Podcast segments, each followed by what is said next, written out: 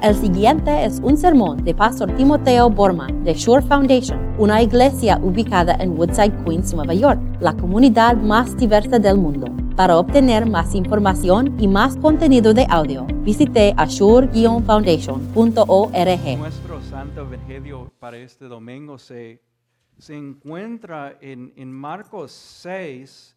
Y si están escuchando en Zoom, les invito a abrir sus Biblias. Si están conmigo aquí en la iglesia, estamos en, en la página 9. Pónganse de pie, por favor, por las palabras y acciones de nuestro Señor Jesucristo.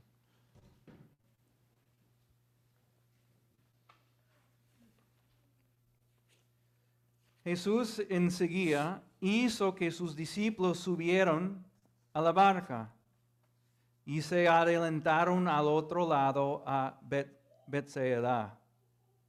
Mientras él despedía a la multitud, cuando se despidió fue a la montaña para orar.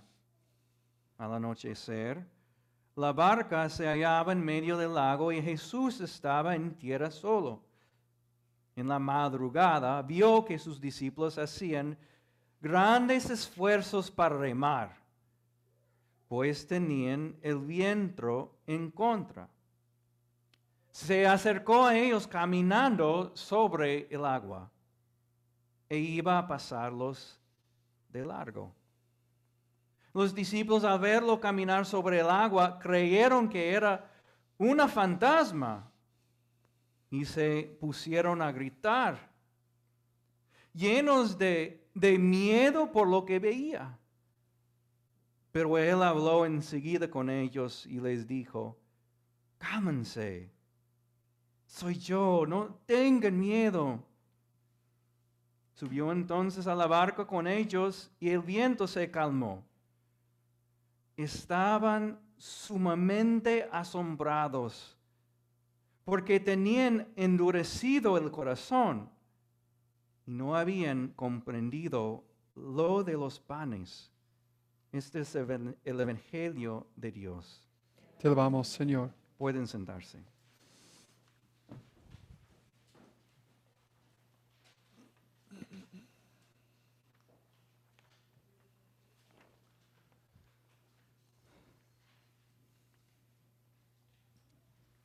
Siento como muy alejado de ustedes.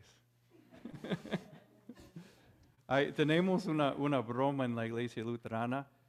Sabemos que eres un buen luterano si se sienten eh, atrás en la iglesia.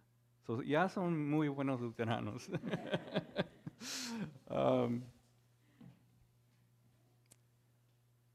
maybe eh, eh, ustedes no pueden ver mi lógica con los milagros de Jesús. Pero la semana pasada empezamos esta nueva serie de, sermones que se llama Milagros de Marcos. Y, lo que estamos es algo muy sencillo. Estamos viendo milagros de Jesús que, Marcos eh, nos cuenta.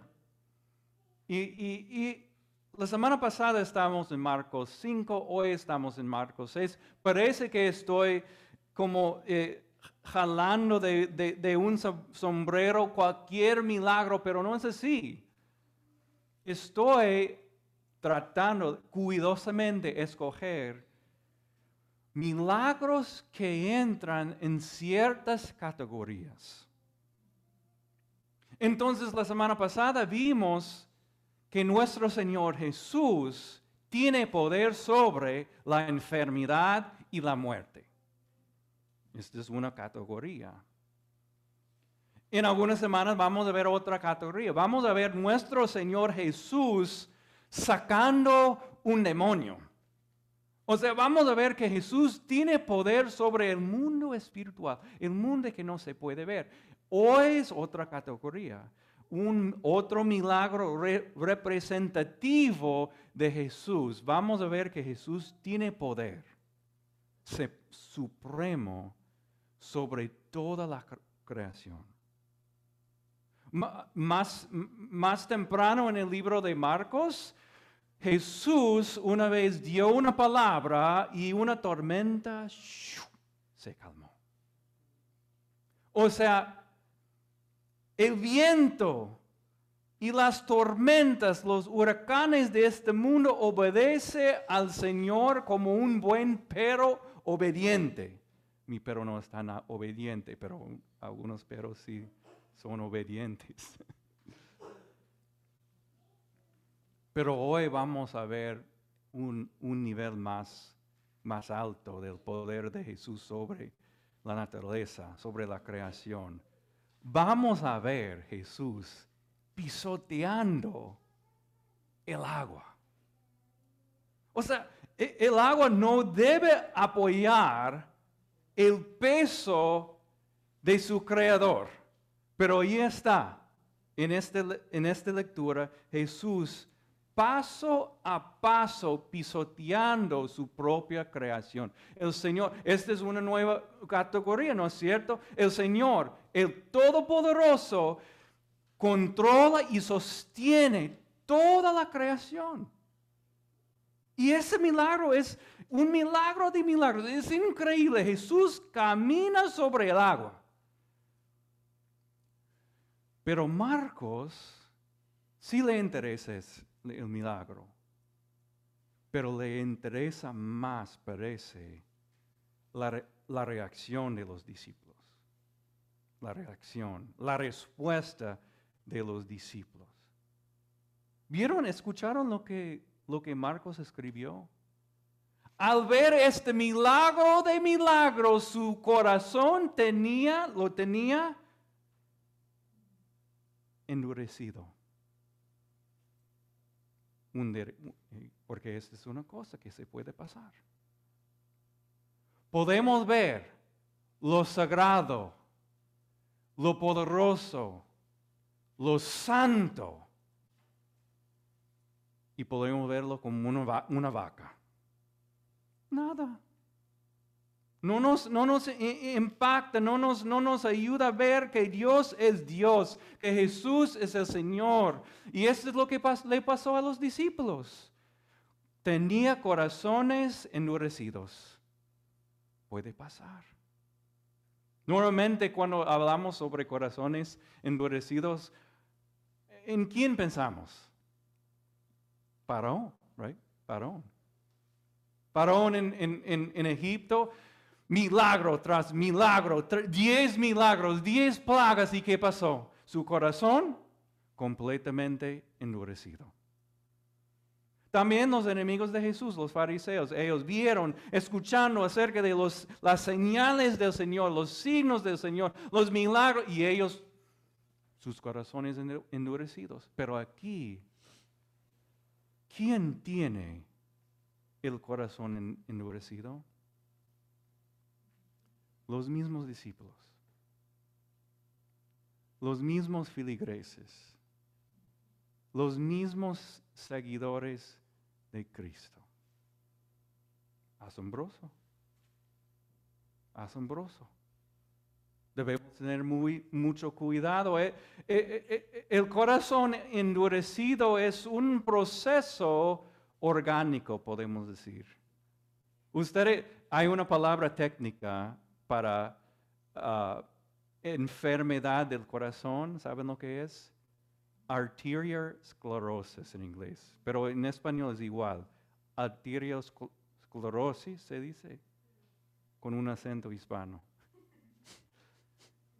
Y lo que está pasando con el endurecimiento del corazón es comemos las grasas, comemos este colesterol. Y ahí empieza a aumentar en nuestro corazón, se llama placa. ¿Y qué pasa después? Infarto, endurecimiento del del corazón. Yo tengo eh, un, un, pastor amigo que él pensó que estaba tan ocupada que, casi todos los días, durante muchos años, él siempre se fue a McDonald's para comer.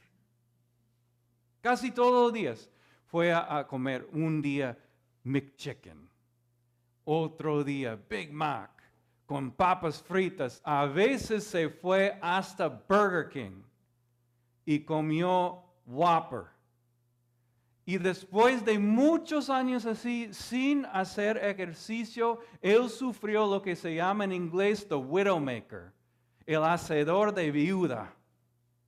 Un infarto masivo con cirugía después, casi murió. Triple bypass, bypass triple se dice, right? Wow, casi se, porque su corazón estaba endurecido. Los, los discípulos estaban sufriendo de, una, de, de, corazón, corazones endurecidos. Muy peligroso este, esta condición. Y lo que, lo, que, lo que nos debe humillar aún más es que a veces podemos saber por qué el corazón se queda endurecido. Por ejemplo, si nosotros sabemos con el cuerpo, si vamos a comer McDonald's todos los días, ¿qué va a pasar? Y esto, lo mismo puede pasar espiritualmente si nosotros, un amigo mío me dijo, eh, antes yo no dormía bien porque antes de, de, dormir yo estaba viendo por lo menos dos horas de Netflix antes de dormir. Entonces todos los días, eh, ¿qué estaba consumiendo espiritualmente? Violencia, actos sexuales viendo comentarios políticos y después se acostó. Ahora, ¿qué va a pasar? Nada bueno. No, no, uno no va a dormir bien. Entonces eh, mi amigo me dijo, ya no estoy viendo la televisión antes de dormir. ¿Y sabe qué? Estoy durmiendo bien. Con razón. Con razón. A veces podemos ver, oh, estamos consumiendo malas cosas para nuestros corazones, pero aquí los discípulos que están consumiendo algo bueno, algo sano para sus corazones. O sea, ellos estaban viendo lo sagrado, los santos habían visto a Jesús alimentando cinco mil personas. Después vio a Jesús caminando sobre el agua. ¿Y qué pasó con sus corazones? Tenía corazones endurecidos. Entonces hay, una, una, lección muy importante aquí para nosotros. A veces, a veces cuando estamos cerca a la presencia del Señor, cuando el Señor está activa en nuestras vidas y no lo discernimos, nuestros corazones más y más están creyendo pequeños lacitos ahí, pequeños lacitos. Y el corazón poco a poco a poco se está endureciendo. Por ejemplo, cuando nosotros venimos a, este altar para recibir el pan y el, pan y el vino y nosotros pensamos, es solo pan y vino. Y no, no, no vimos ahí que este es el cuerpo y la sangre de Cristo. ¿Qué pasa con el corazón? Se endurece. O nosotros ahí, cada domingo vimos a Cristo crucificado y el corazón está pensando sobre las compras que tiene que hacer. ¿Qué va a pasar con el corazón? El corazón poco a poco va a crear pequeños lacitos ahí y más y más y más, más duro, más duro, más duro. Ahora, ¿Hay salvación de un corazón endurecido? Sí. Mil veces sí. ¿Se puede repetir? Sí, sin duda. Es algo que debemos tomar, este, o, no, eh, es algo que debemos tomar a la ligera. No. No. Nos puede matar. Entonces, lo que quiero darles es, es una herramienta para ver cuándo el corazón se está endureciendo poco a poco así. Y este, este, esta historia, este relato es bien poderoso. Es, es un- una historia muy, muy básico en un sentido. Eh, eh, um, eh, la historia va así. Jesús mandó a sus discípulos remar a otro lado del lago, algunas millas, como cinco kilómetros. Pero eh, eh, el viento estaba soplando, pero fuerte. Entonces ellos ahí remando, remando, remando, y no estaba llegando ahí a la, a la- a- a la playa. Jesús vio todo esto y entonces en este momento decidió, bueno, voy para allá. Porque quiero animar a mis discípulos. Entonces él tomó un paso, otro paso, caminando. Kilómetros, como cinco kilómetros, él caminando sobre algo, llegó y él, él estaba esperando, oh, mis discípulos se va a alegrar. Ahí está mi Dios, ahí está mi Cristo. Por supuesto está caminando sobre el agua. Pero ellos ahí, oh es un fantasma. Y ellos eh, experimentaron un, un cambio emocional fuerte, fuerte, fuerte, un terror como eh, ah, hombres adultos hombres adultos llorando como niños. ¡Ah! Así. Corazones endurecidos. Tenemos que hacer un pequeño análisis. ¿Qué pasó? Algo, primero, algo cognitivo.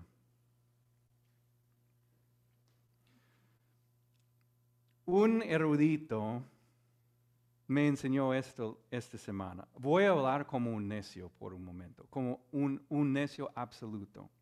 Y vamos a imaginar un mundo bien supersticioso, donde hay fantasmas. Voy a hablar sobre un, me gustaría hacer una enseñanza muy grande. Yo recuerdo una vez fui a Ecuador y ah, en, en- en- en- Quito hay una casa donde vive supuestamente un fantasma. Yo recuerdo, y mi esposo y yo decidimos tomar una foto porque se dice, si uno toma una foto, ¿verdad? Si uno toma una foto, se va a ver cuando se desarrolla, eh, ¿cómo se dice? El, el film, va a ver el fa- fantasma. Y sacamos una foto en este lugar en Ecuador, nada. Voy, pero, so, me gustaría hacer una enseñanza grande sobre fantasmas, pero, pero no hay tiempo. Voy so- entonces voy a hablar como un necio. Sabemos esto.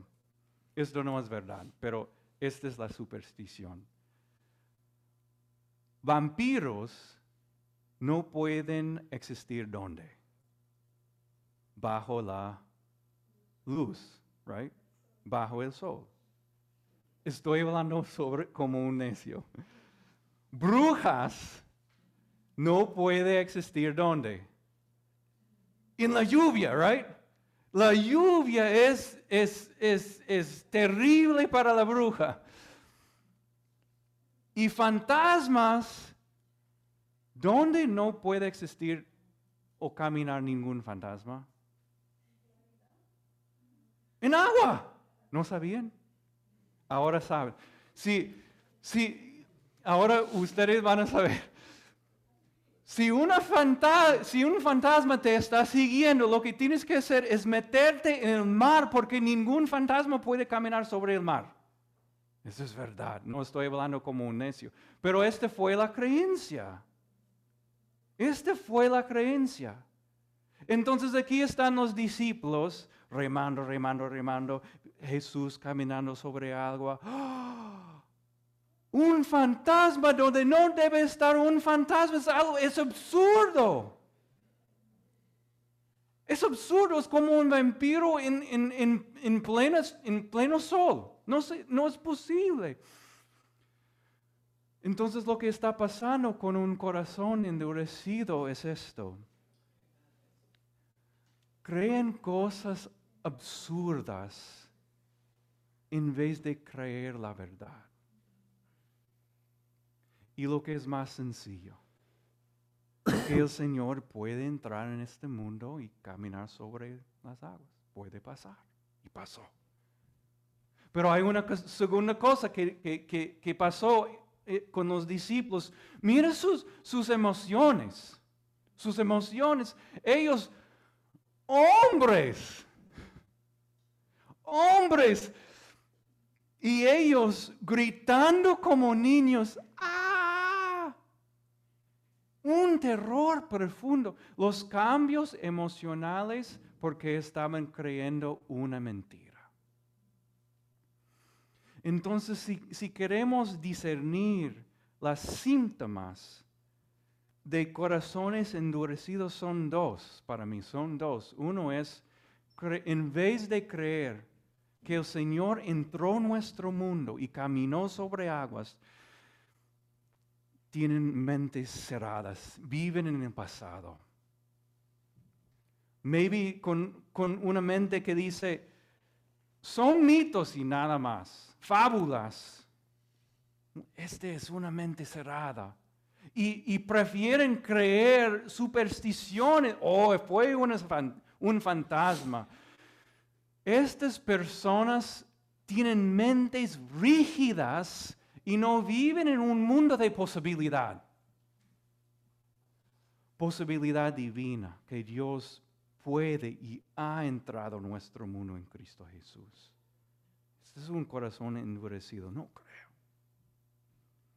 Pero la segunda síntoma es esto. Cuando uno está yendo en la vida, yendo, yendo, yendo, experimentando la vida, y uno ve algo, algo, no sé, algo malo en la vida, y la mente salta lo peor. Como que, un ejemplo.